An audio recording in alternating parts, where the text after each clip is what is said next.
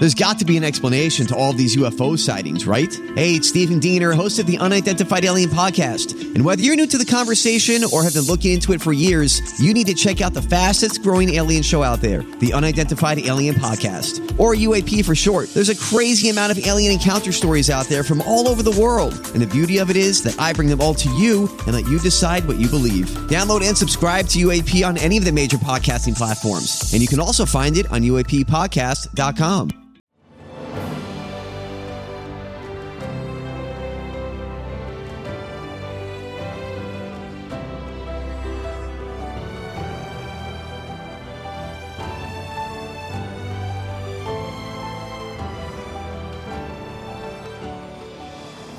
Welcome to the newest episode of Beyond the Fame with Jason Fraley. I'm your host, Jason Fraley, picking the brains of the top filmmakers, musicians, and artists of our time. U B forty lead singer Astro died today after a short illness at the age of sixty-four. I spoke with him when the band played Strathmore in twenty sixteen, breaking down their biggest reggae pop hits from Red Red Wine to Can't Help Falling in Love.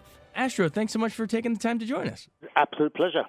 Now, uh, what what can we expect to hear here at Strathmore? Are you guys going to play some, you know, some of your, your old hits, or is there any new stuff you guys been working on, or what's the deal? Well, I, I think um, we'd be lynched if if we didn't play uh, most of our classics. So we'd definitely be playing like your Red Red Wines and Can't Help Fallings, yeah. Rat in Mi Kitchen, Kingston Town. We'd definitely be playing those. Um, plus, we, we do have a current album out at the moment called Silhouette, so we'll be playing a few tracks from that as well, nice. Just to keep people up to date with what we're, what we're up to. And then um, personal favourites of the band, so there should be something for everybody. You know, I'm like, it's a, it's a great show. I'm like, we've taken this same show around the U K, and uh, it, we've had nothing but rave reviews, and I don't, don't see it being any different um, when we play next week. Awesome. Um, you mentioned your new album, Silhouette. Um, didn't you get, you recorded it at a famous spot, right? R A K Studios? Michael Jackson, David Bowie, Al Green, Pink Floyd. A lot of people have, have recorded there. It's like Yeah, a... just about everybody's recorded at that studio. Uh, actually, Ali had recorded the album before I I uh, rejoined back up with him and and Mickey, and so they just put back the, the release date just so that I could jump on a, a few of the tracks uh, just to make my presence felt. And uh, yeah, it's been received really well. It's been really well. Um, all the tracks, you know, they've been going on an absolute storm. So we're all pleased with that. Um, yeah, we're, we're coming to party, and we just want, you know, the U S to party with us. It'll be a party, all right. Uh, we can't wait. Um, now, I know you you joined the band, uh, you know, a few years into it, but I'm sure you're pretty, you know, well schooled on the history of the band. You can probably speak to some of it.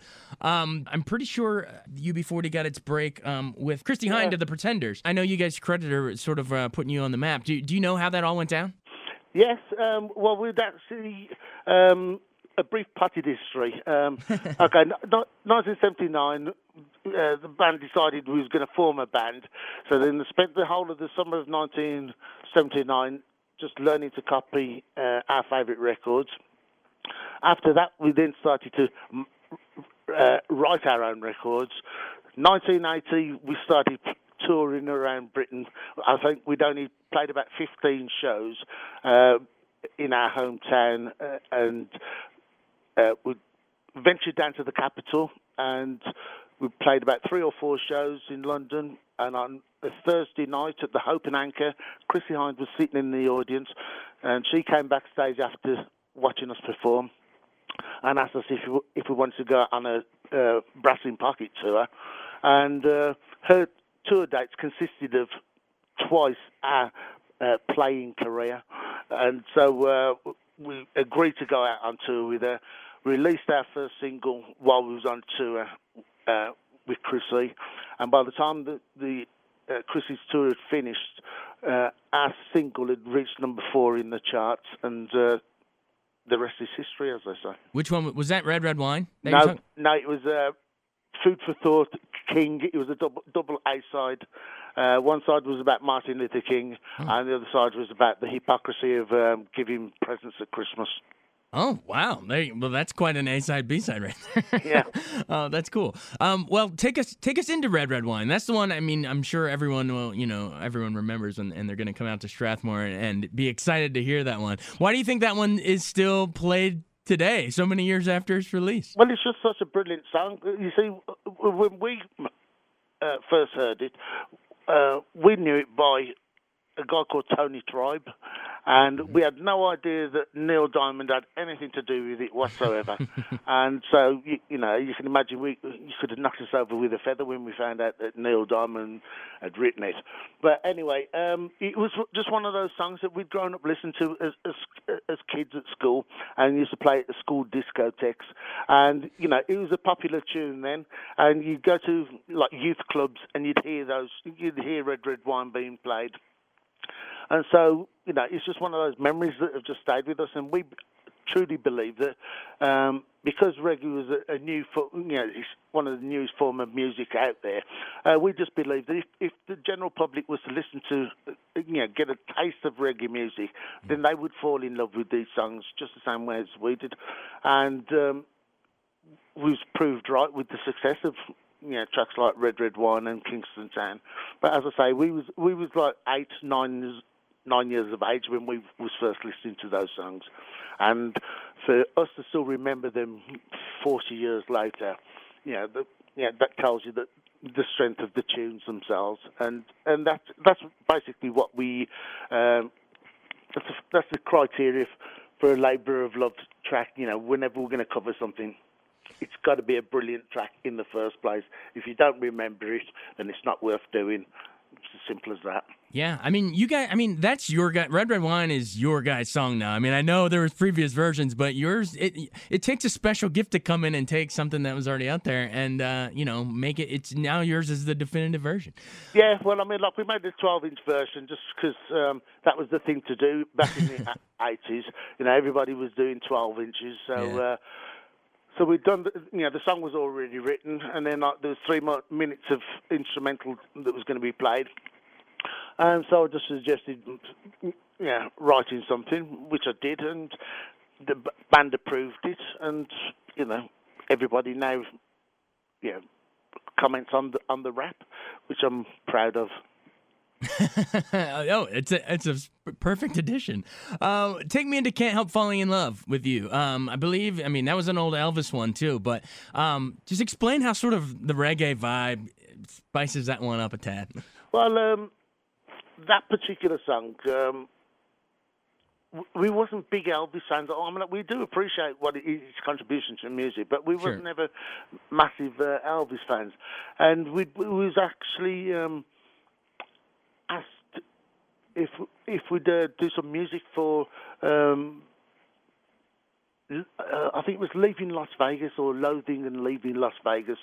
Fear and Loathing, maybe, yeah. And um, all the all the soundtracks were Elvis um, songs, and um, so we was asked to, to pick one. So we chose Can't Help Falling.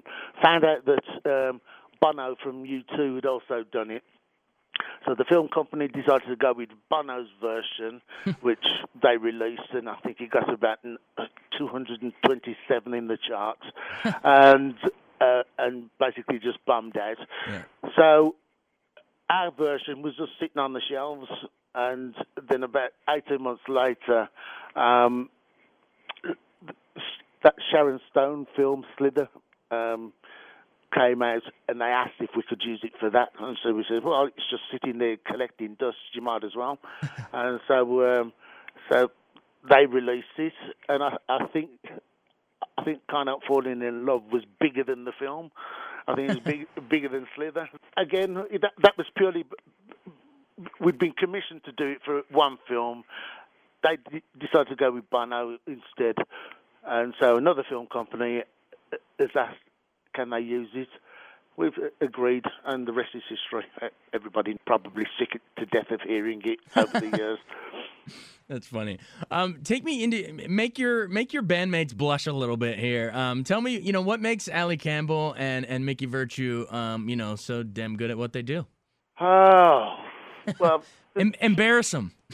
uh, it's really uh, it, well, it's hard to embarrass them because uh, you know they're just so dedicated to the music that, like, you know, that's why they're good at what they do, because they they you know it's not a fad, it's not you know let's just try this, see if we can earn some money. We actually do live and breathe and eat and sleep reggae music, yeah. and um, Ali to me is one of the finest vocalists I've ever heard. Um, And Mickey is just consistent, whether he's consistently late or... Um, but, uh, no, we're, all, we're just old friends. And, like, you know, we just, we just know each other so well that nothing surprises any of us about what it, it, anybody's going to do. Yeah. If if they were here and you weren't, what what would they say? To, how would they answer that question about you? What would they say your your uh, contribution? Uh, probably just call me Jack of Trades, master, master of none. That's hilarious. Uh, I can already tell you guys are uh, you you give each other a good little uh, ribbing every now and then, old friends. Um, Take me into the name. Growing up, I, I always wondered what U B forty was. I, I, I just researched it and found out, but tell our listeners what it is. Yeah, well, um, back in the day, Uh, in England, if you was unemployed and you needed to collect money from the state, you had to have a, a registration card, and that registration card was form U B forty, um, and it stood for Unemployment Benefit, and the forty was just a registration number. And um, and so when we chose that night, well, in fact, it was one of our friends down at, was sitting at, at a pub drinking with us. He says, "Why don't you call yourselves U B forty? And says, "What are you on about?" And he says, "Well, it's, it's your dole card. It's the money that you, that you use to collect money from the state." Well, at the time, there was three million people in, in England with a U B forty card. And so when we called ourselves U B forty, we automatically had a three million uh, card-carrying fan base. And so we also, um, if you was unemployed and you had a U B forty card, if you brought it to the box office, uh, wherever we was playing, you get like a fifty percent discount off the ticket price to get into the gig. That's awesome. Yeah, it was, especially when back in the day when we was, you know, we was going out for five five pounds or yeah. you know like ten dollars. You know what I mean? And you know, to be able to turn to somebody and say, "Okay, just give me five bucks and you can get in," you know. And so we became like Robin Hoods. Robin Hood? Yeah. You're about the working man, yeah. Steal from the rich and give to the poor. That's it. That's funny. Um, awesome. What, what, um, what sort of, um, you know, you guys obviously are, are one of the more well-known reggae bands, at least that come to my mind when I think of the genre. Um, which artists do you think before you guys, and do, do you think it helped sort of inspire you guys? Like, do you have any favorites that, that you liked growing up? And then, of course, and then after after you guys, is there anyone today that, that you think is carrying on your legacy? Uh, well, uh, to answer who do we like, if you if you listen to any of the tracks from Labour of Love, one, two, and three, those are our heroes. Those are who we grew up listening to. Those are the people who are responsible for making us want to play reggae. Um, uh, so, I mean, uh, John Holty was a massive, massive hero of ours. Um, you know, and, and the beautiful thing is everybody on the Labour of Love uh, trilogy, uh, as I say, they were our heroes, and mm-hmm. we've managed to uh, been in a position where we recorded with all of our heroes. Yeah, you know I mean, so when people yeah. are going, "Oh, is there anybody you'd like to record with?" Well, actually, everybody who you know connected with the genre of music we've played with, apart from Bob Marley, who unfortunately passed away before we had the opportunity. Yeah. But other than that, everybody who's anybody in reggae music, we've, we've worked with. Um, and there's like today, there's uh, a new bunch of up-and-coming um, reggae artists. Um, there's a band called Raging Fire. Um, I think they're on their third album now, but mm-hmm. they're just so solid. Just, you know, just roots rock reggae, conscious lyrics. Um, there's a guy called Nature, um, Chronics, Jesse Royal, Taurus Riley, um, Perfect. Mm-hmm. Uh, all these guys are just smash, smashing up the charts at the moment. Um, nice. So, yeah, if you get the opportunity to hear any of their material, I think you'll fall in love with them like I, I fell in love with them. Awesome. Well, there you go. Thanks for giving us some uh, ideas of other bands to check out. Uh, Astro, thanks so much. This was a blast. It's been an absolute pleasure. All right. We'll see you at the show. Take care of yourself. Thanks so much for joining us on Beyond the Fame with Jason Fraley. Remember to hit the subscribe button and give us a five-star rating if you like what you hear. We'll see you next time.